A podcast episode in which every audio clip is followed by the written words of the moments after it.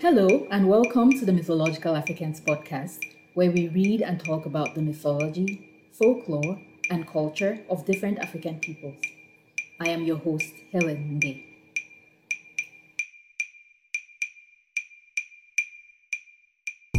Episodes of this podcast come from live recordings of the Mythological Africans Twitter Space Storytime sessions, public talks, as well as from episodes of the Mythological Africans Deep Dive series, which you can watch on YouTube.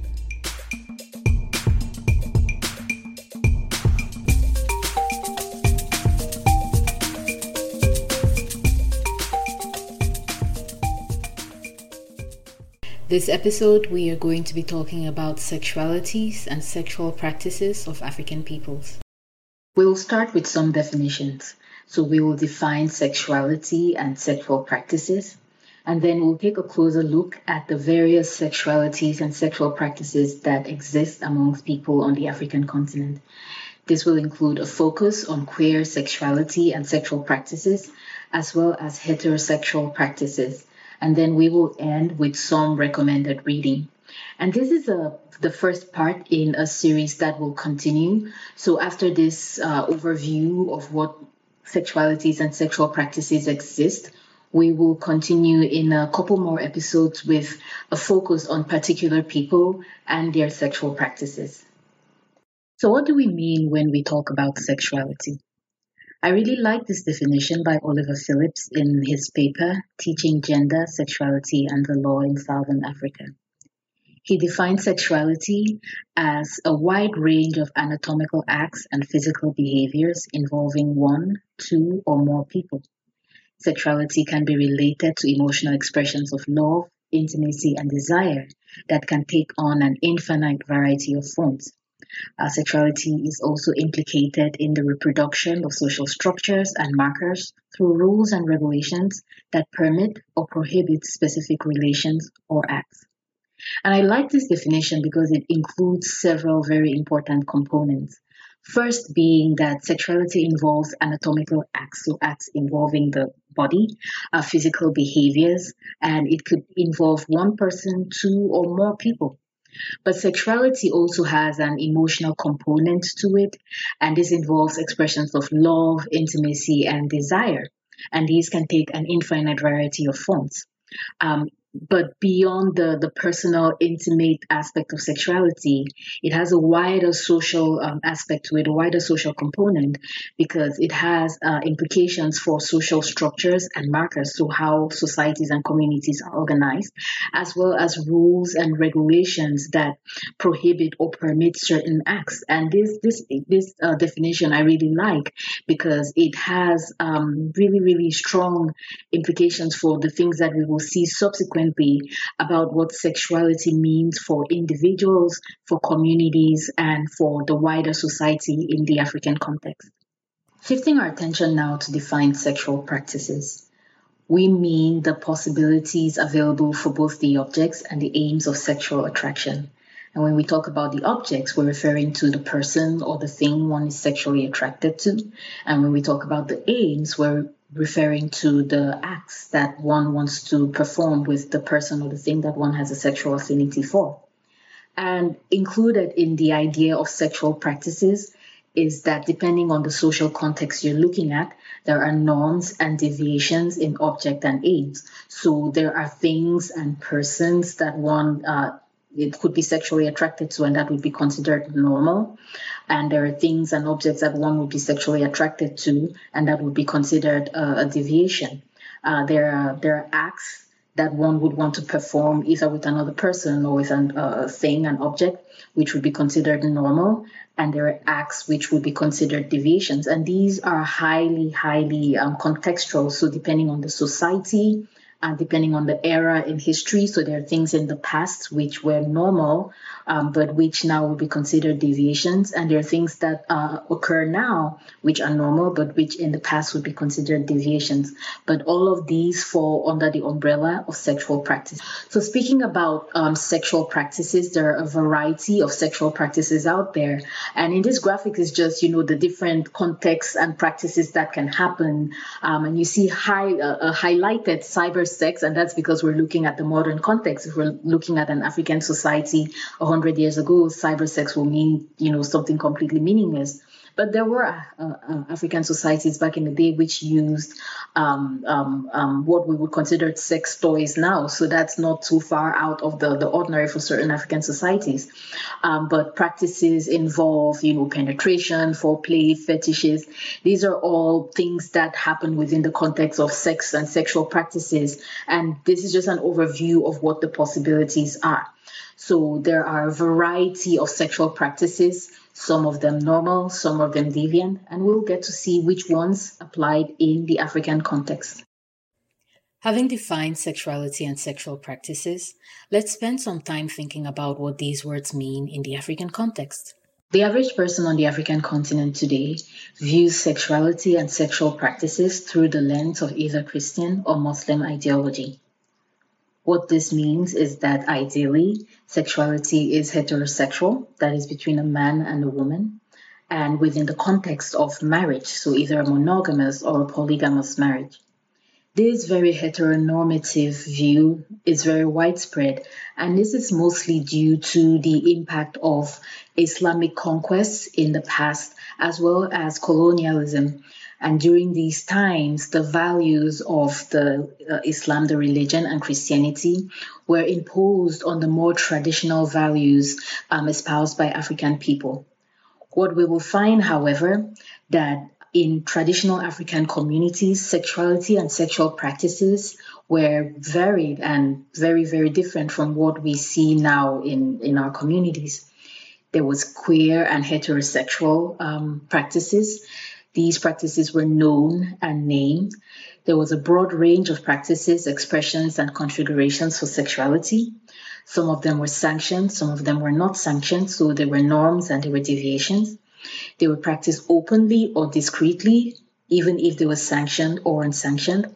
And there usually was a spiritual component to sexuality and sexual practices. The next couple of slides will focus on culture specific definitions of queer sexual practices and concepts from different African peoples.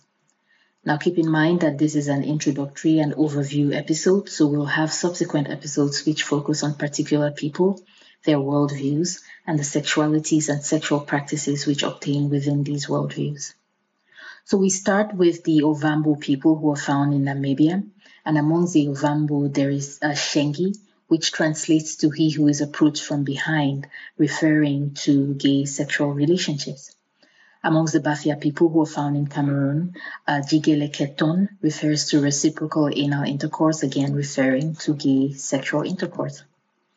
Amongst the Fon people who are found in Benin, Gaglo refers to homosexuality. Meanwhile, amongst the Hausa people who are found across most of Western Africa, uh, Kifi refers to lesbianism amongst the Herero people who are found in Namibia, Botswana, and Angola. Uh, upanga refers to erotic friendships, which can be between men or between women. Amongst the Meru people who are found in Kenya, Mugawe are shamans, priests who will take partners from their own sex. So this refers to that spiritual component that will exist amongst queer sexuality in Africa, but also across the world. Amongst the Nama people who are found in Namibia, Uhuru refers to mutual masturbation, so people giving each other sexual pleasure by masturbation. But there's also Goe Ugu, which refers to tribadism, so this would be grinding, rubbing between two women. Amongst the Nzema, who are an Akan people found in Ghana and Ivory Coast, there is a concept of Agiale, and I hope I'm pronouncing that right, which are friendship marriages, which um, in which, from what I understand, sex um, is not allowed. So that's very interesting too. Um, amongst the Ndonga people who are found in Angola, we have Eshenga, who are gender mixing male shamans, but also amongst the Hutus and the Tutsis in Rwanda or the Rwanda speaking peoples, you have the Iki Hindu and Iki Maze or Mirundi, who are intersex priests, so priests who have um, both male and female sexual organs. So it goes on and on and on, and you have these different people who um, have different ways to refer to their sexual practices, their queer sexual practices, whether it be between um, two men or between two women, um, or it be amongst people who are intersex. Uh, we have different ways in which these these individuals and practices are referred to. So the point of this exercise is really to highlight the fact that um, queerness is not something that was brought to the African continent by anybody else. African peoples form part of the wider human population, so queerness is something that is inherent to African people, and we can see that by the fact that there are culture-specific terms used to refer to individuals and concepts and practices. But outside of queerness, there are also a variety of heterosexual practices which exist on the African continent, which um, in the in the, the the worldview of Christianity or Islam were considered um, not okay or considered deviations, and so they too were suppressed. And what is interesting about these heterosexual practices is that they they comprise a wide variety of, of activities which were were started at at puberty so essentially when you you as a woman if you when you started menstruating or when you were close to your your menarche your first menses you would get introduced to these ideas um, and they usually took the form of of organized trainings, whether you're a man or a woman, organized trainings where you were taught, you were given sexual education, um, and you were taught in the, the ways of your people as far as sexual etiquette is concerned.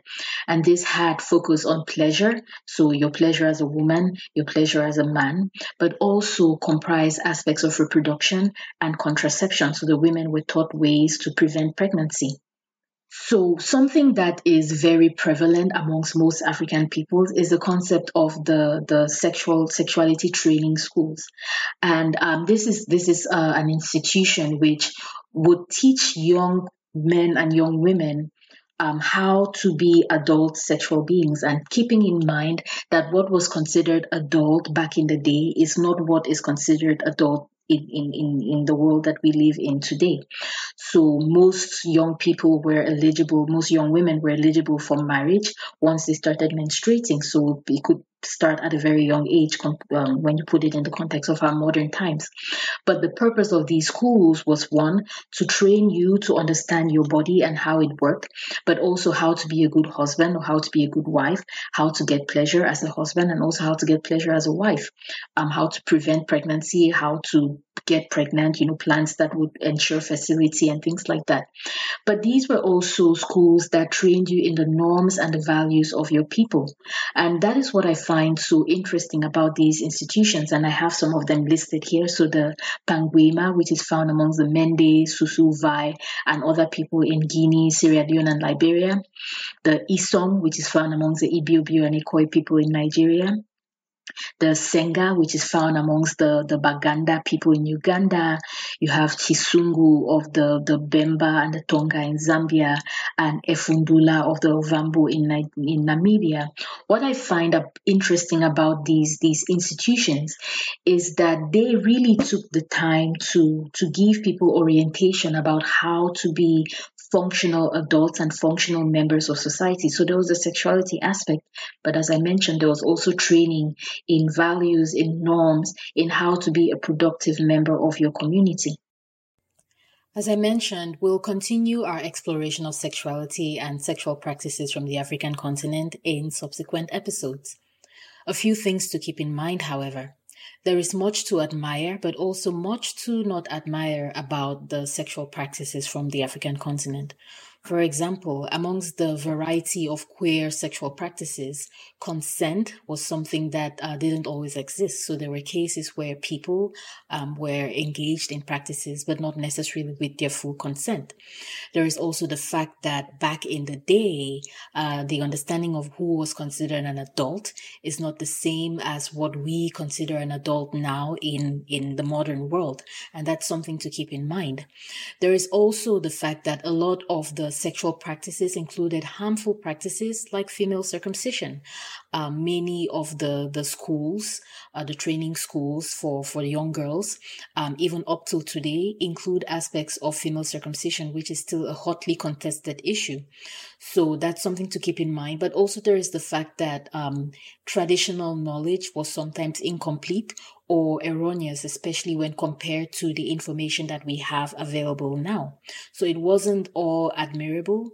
However, it is still something worth keeping in mind that you don't need to throw the baby out with the bath with the bathwater, especially when you consider that now uh, there is really not a whole lot of sexual education that happens in many contexts because these these systems and these structures were disrupted. So there are many young women who grow up, young women and young men who grow up learning about sexuality and sexual practices from the internet, from the media, which don't always paint a complete and holistic picture. So there is an opportunity here to create structures based on traditional knowledge, based on indigenous practices, which provide people with a more complete picture of who they are as human beings, as sexual beings, and to do it in age appropriate manners, um, which make sure that people are able to approach whatever they, whatever um, sexual practice or whatever their ideas of sexuality with, with, uh, with more comfort, with more, with more peace, for lack of a better way of saying. Um, another aspect of this is the fact that what what we are finding out is that, uh, as I've talked about before, queerness is not something that was introduced to the African continent. There have always been queer Africans, but the unfortunate reality today is that most queer Africans, um, because of laws and um, what what obtains in their country's penal codes, are highly persecuted. So I'm hoping that I, with this video, I'm joining the chorus of people to say we need to re-examine um, the the attitude, the position that we have taken towards queer people in the African community. Because what we, when we look at our history, when we look at our culture, uh, what we see is that there were cases where, of course, there were cases where being queer was not accepted, but there were just as many cases where being queer was accepted and even celebrated.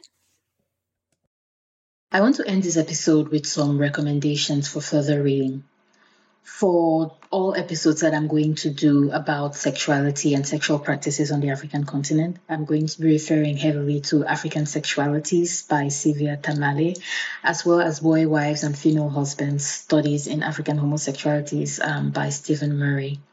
Um, these are collections of essays written by African researchers and non African researchers that really delve into what the reality is for sexual practices and um, ideas about sexuality on the African continent. The other book I would recommend is Radiance from the Waters. And this is a book about the Mende people who are found in Sierra Leone and Liberia. And I've talked about the Mende people quite a bit um, on Mythological Africans. And I recommend this book um, as a starting point because it gives really a really good overview of who the Mende people are, what they believe, as well as um, sexual practices amongst the Mende people. And um, it's a really good example of a people who had uh, sexual values that lean more conservative, but also were intended to preserve people's dignity.